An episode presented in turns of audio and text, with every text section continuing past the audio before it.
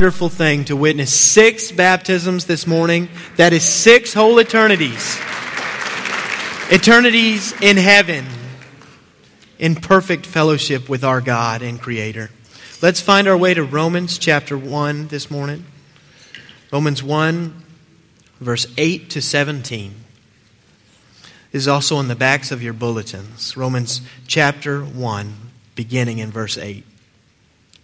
First, I thank my God through Jesus Christ for all of you, because your faith is proclaimed in all the world.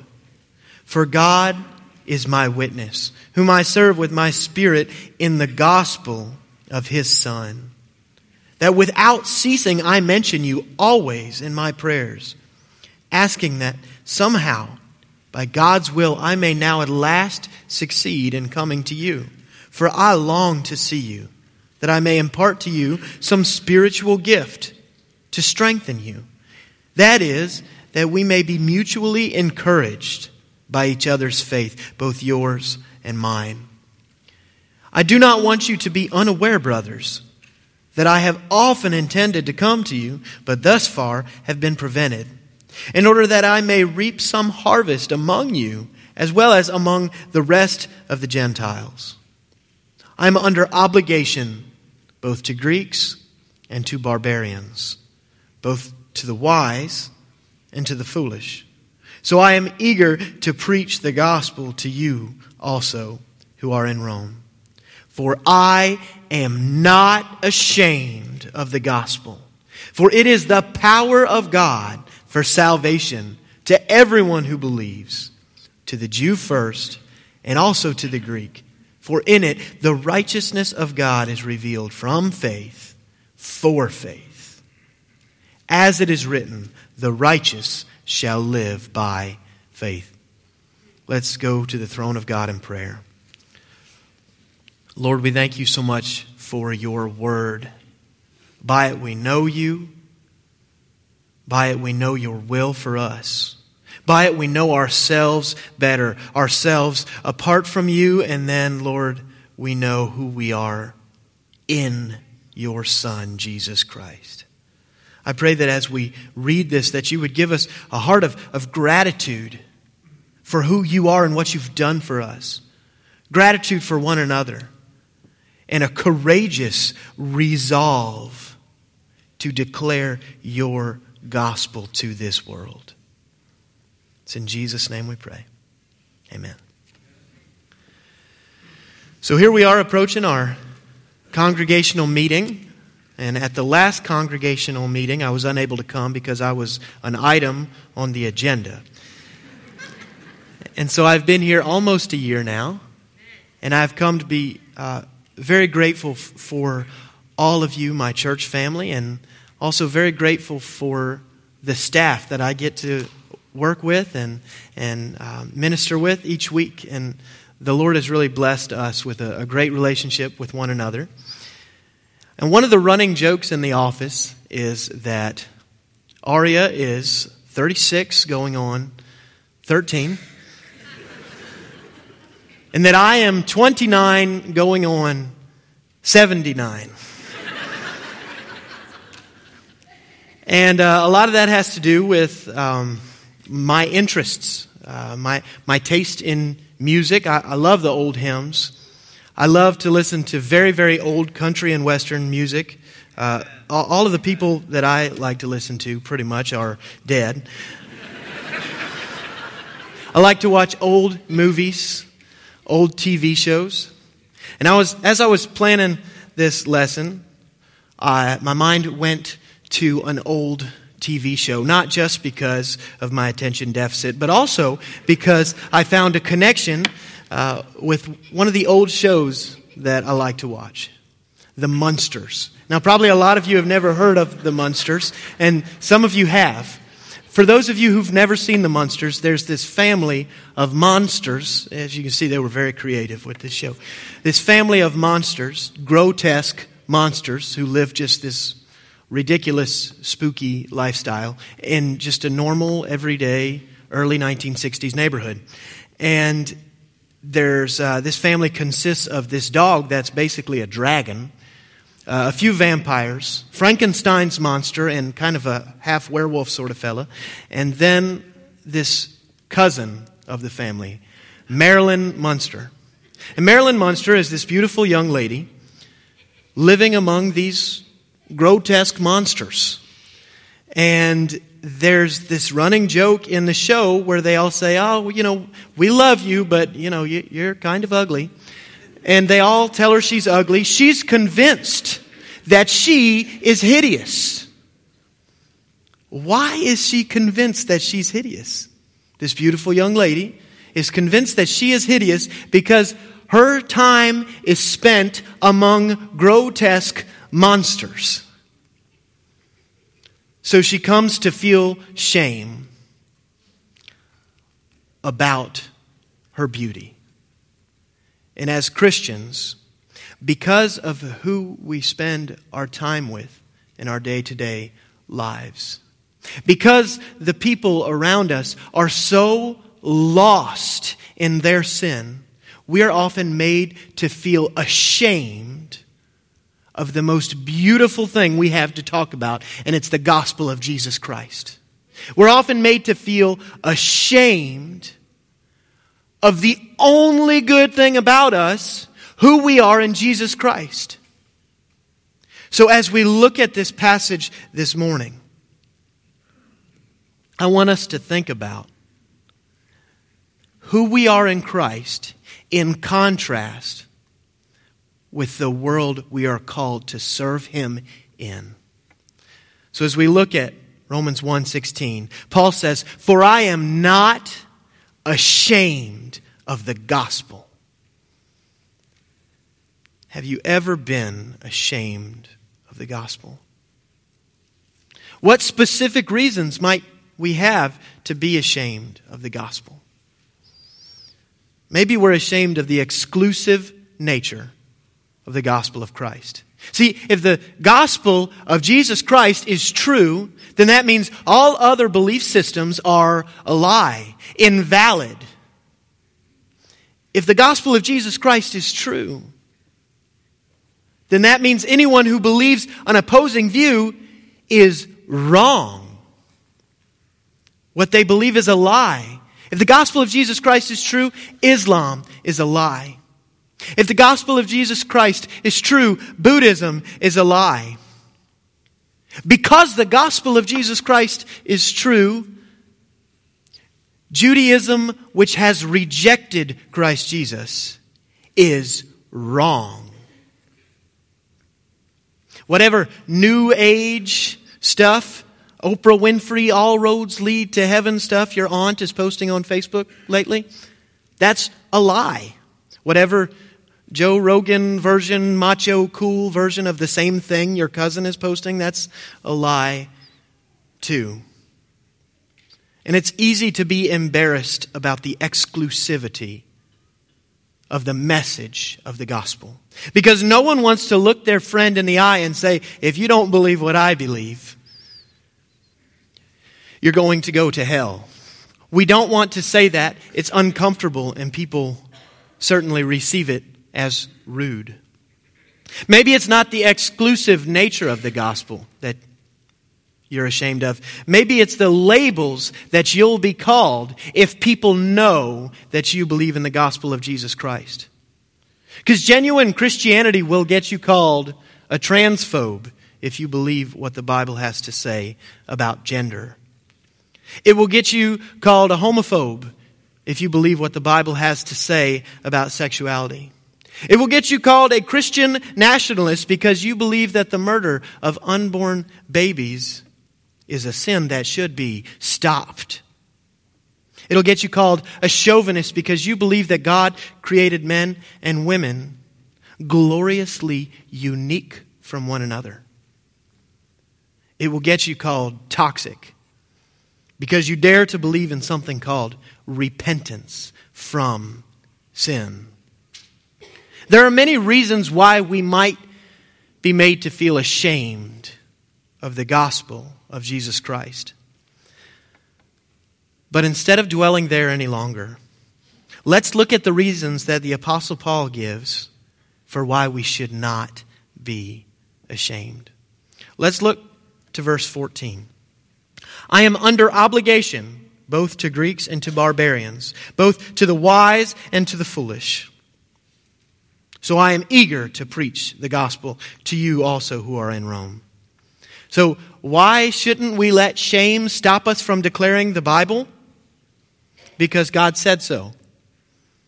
It's a simplistic reason, and I'm grateful that we're not left there and we're given another reason not to be ashamed of the gospel.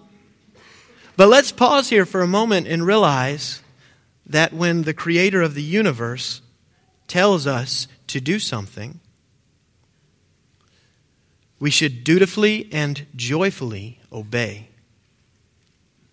Paul says he is under obligation.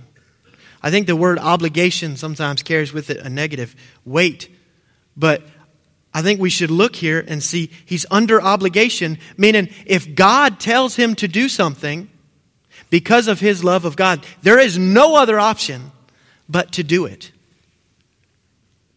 When the creator of the universe calls us to do something, we should joyfully and dutifully obey. Uh, last week, you talked about how there's a mandate for all believers to share the gospel. We're commanded to share the gospel. And what does Jesus say about commandments?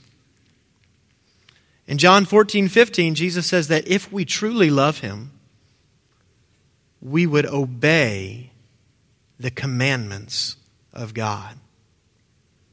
There's another reason that we shouldn't let shame stop us from sharing the gospel. Let's look to verse 16 and 17.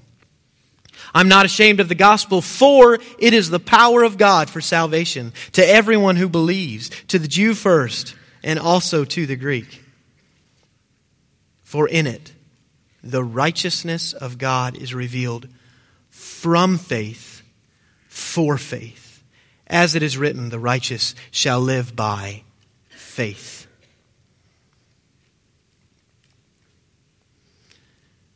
The power of God for salvation is disseminated solely through unashamed, faithful believers, unashamedly sharing their faith, meaning that the only way God has ordained for people to come to faith in Christ is by those who have already come to faith, sharing that life giving message. Let's once again look back to last week's message, Romans 10:14. How then will they call on him in whom they have not believed? And how are they to believe in him of whom they have not heard? And how are they to hear without someone preaching? Friends, we have a message that we believe the gospel. The message that all human beings are sinners, deserving of nothing less than the wrath of God and a destiny in hell. But Jesus Christ, who is God, took on human flesh and lived the perfect life. He died the death that we deserved. Having the wrath of God, the Father, poured out on him on that cross instead of us. For our sake. He was raised to life so that we could have life in his name. All of us can be forgiven our sins and made right with God. We can have a future in heaven if only we turn from our sin and put our faith in Jesus Christ the Lord. That's the message. That's the gospel. And it's the power of God for salvation. And don't you ever be ashamed of it. Think of our song we sang this morning. And when I think that God, his son, not sparing, sent him to die, I scarce can take it in. That on that cross, my burden gladly bearing, he bled and died to take away my sin. Then sings my soul, my Savior God, to thee, how great thou art, how great thou art. When you think of the gospel of Jesus Christ, and that you get to share that with other people, you shouldn't feel shame. You should say, Oh, there goes my soul again, singing. Then sings my soul every time I think of the gospel. It's the power of God to salvation, and I get to carry that message. How wonderful, how exciting, how humbling to be the vessel by which this life giving, soul saving message reaches the world. And not only are we carrying the message, but we are also a result of what that message does. Right? So when we think of the duty to share the gospel, don't feel shame. Don't even look back and, and, and feel shame about, oh, I haven't been doing a good enough job. When you think of your duty to share the gospel, say, oh, there goes my soul singing again. I get to share the message of Jesus Christ. See, someone shared it with us, didn't they? How did we come to have this faith in Christ Jesus? Someone brought this message to us. Don't let it stop with you. Keep it going. Because unashamed faith leads to unashamed faith. Unashamed faith in ourselves leads to unashamed faith out there. Because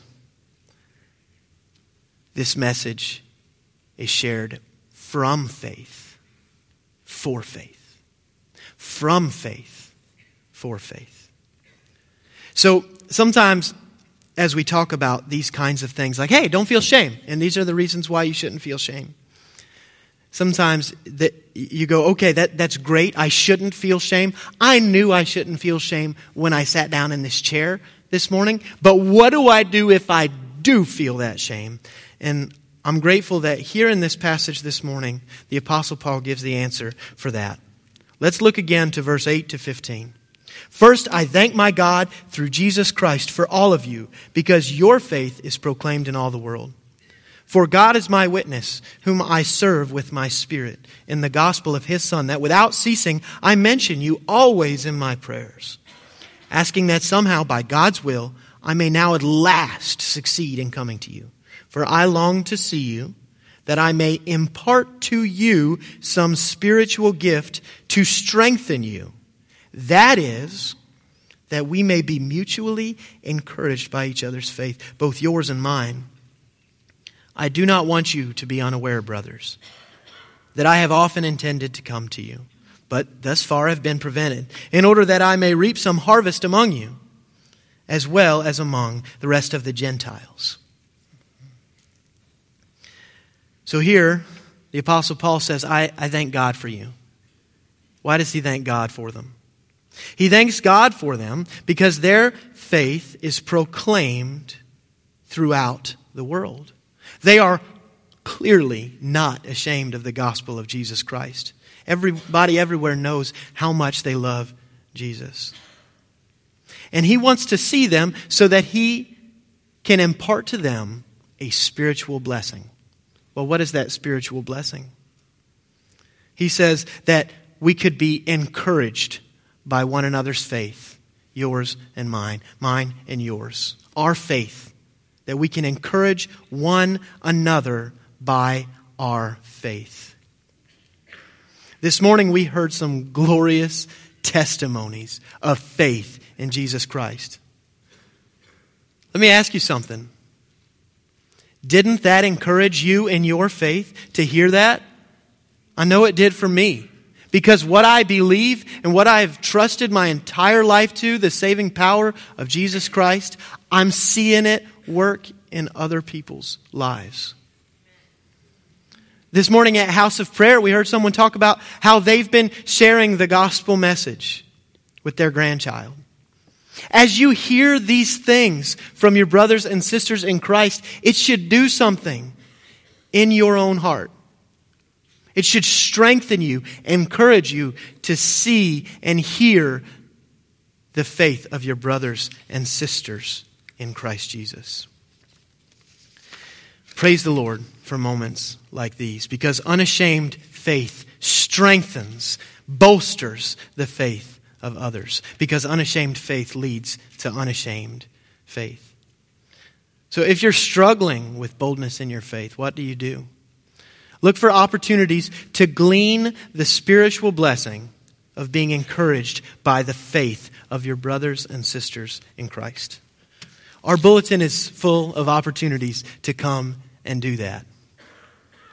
Say, look, I, I, need to just be around other people with faith in Jesus Christ. That's what my faith needs. I think of the lyrics to the song, We Are God's People. We die alone, for on its own, each ember loses fire. Yet joined in one, the flame burns on to give warmth and light and to inspire. It doesn't matter how hot a coal is burning. If you remove it from the fire, it will begin to die out. Likewise, when the embers of a coal begin to dwindle, it's quickly revived by placing it back in with the other burning coals. Hebrews 10 22 to 28 says, Let us draw near with a true heart in full assurance of faith, with our hearts sprinkled clean from an evil conscience, and our bodies washed with pure water. Let us hold fast the confession of our hope without wavering, for he who promised is faithful.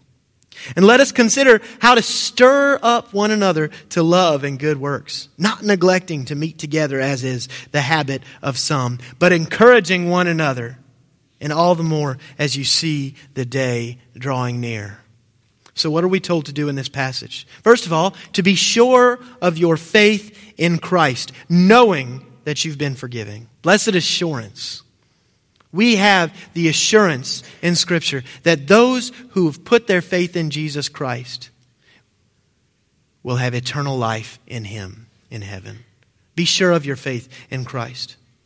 Second, to hold on tightly to your confession. Hold on tightly to what you believe as a Christian and don't waver.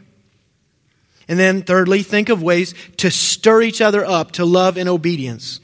Love and obedience. Best expressed, I believe, through evangelism.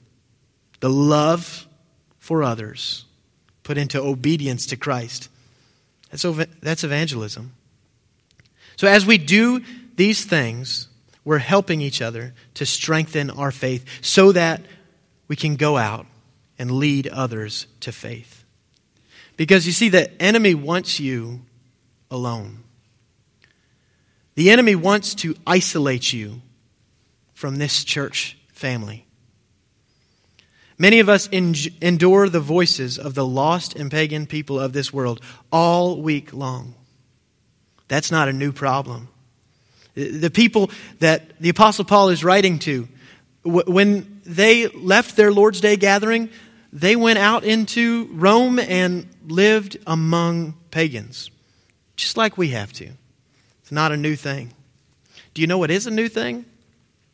The fact that technology has made it that those voices of the lost world around us penetrate even the walls of our home, even the walls of godly Christian homes in which every member is committed to a faithful life in Christ.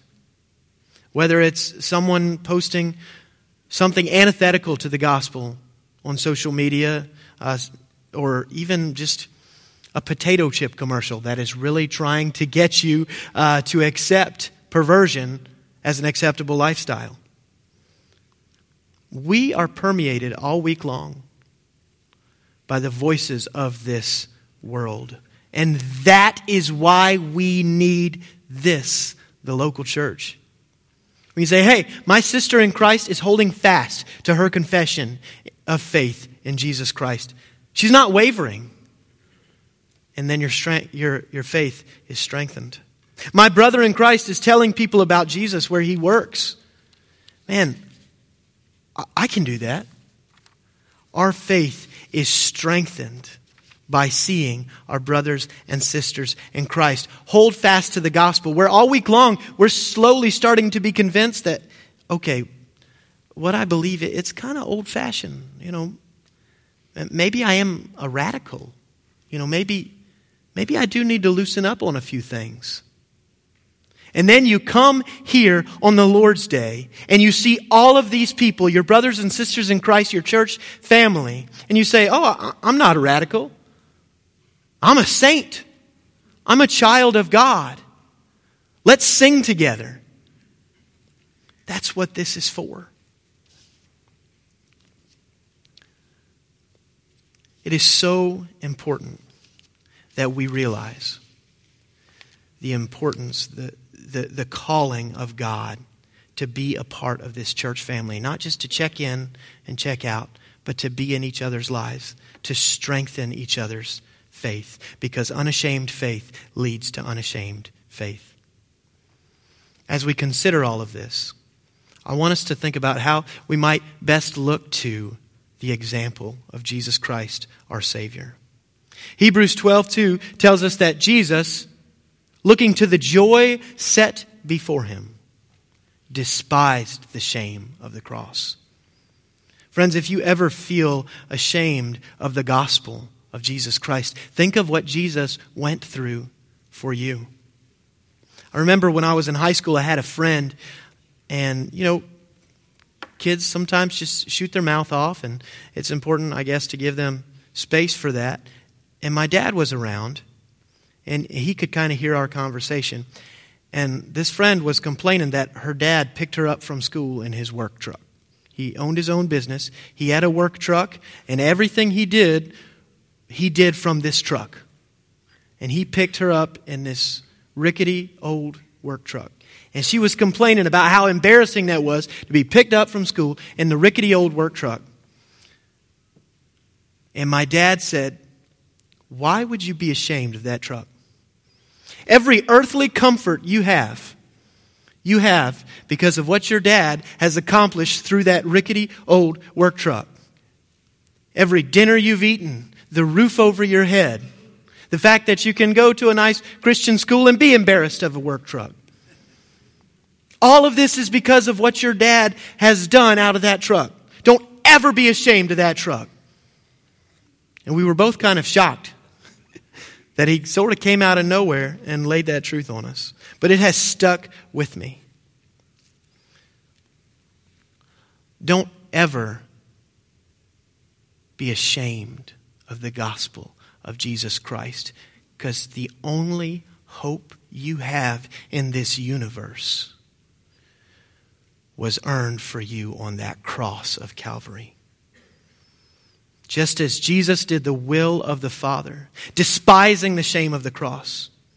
We can do His will, despising the shame that this lost world would try to place on us. We can bear the message of the gospel. It is the power of God for salvation to all who believe. So, what's our takeaway this morning? If you struggle with being ashamed of the gospel, remember what Jesus Christ has done for you. Remember that it is the power of God for salvation. We are the means by which the world will know who Jesus is and what he has done for us, that they can believe and be saved. Remember that someone was unashamed enough to bring the gospel to you and me. And lastly, make sure to gather together with your brothers and sisters in Christ so that we can stir each other up to love and obedience because unashamed faith leads to unashamed faith. Let's pray.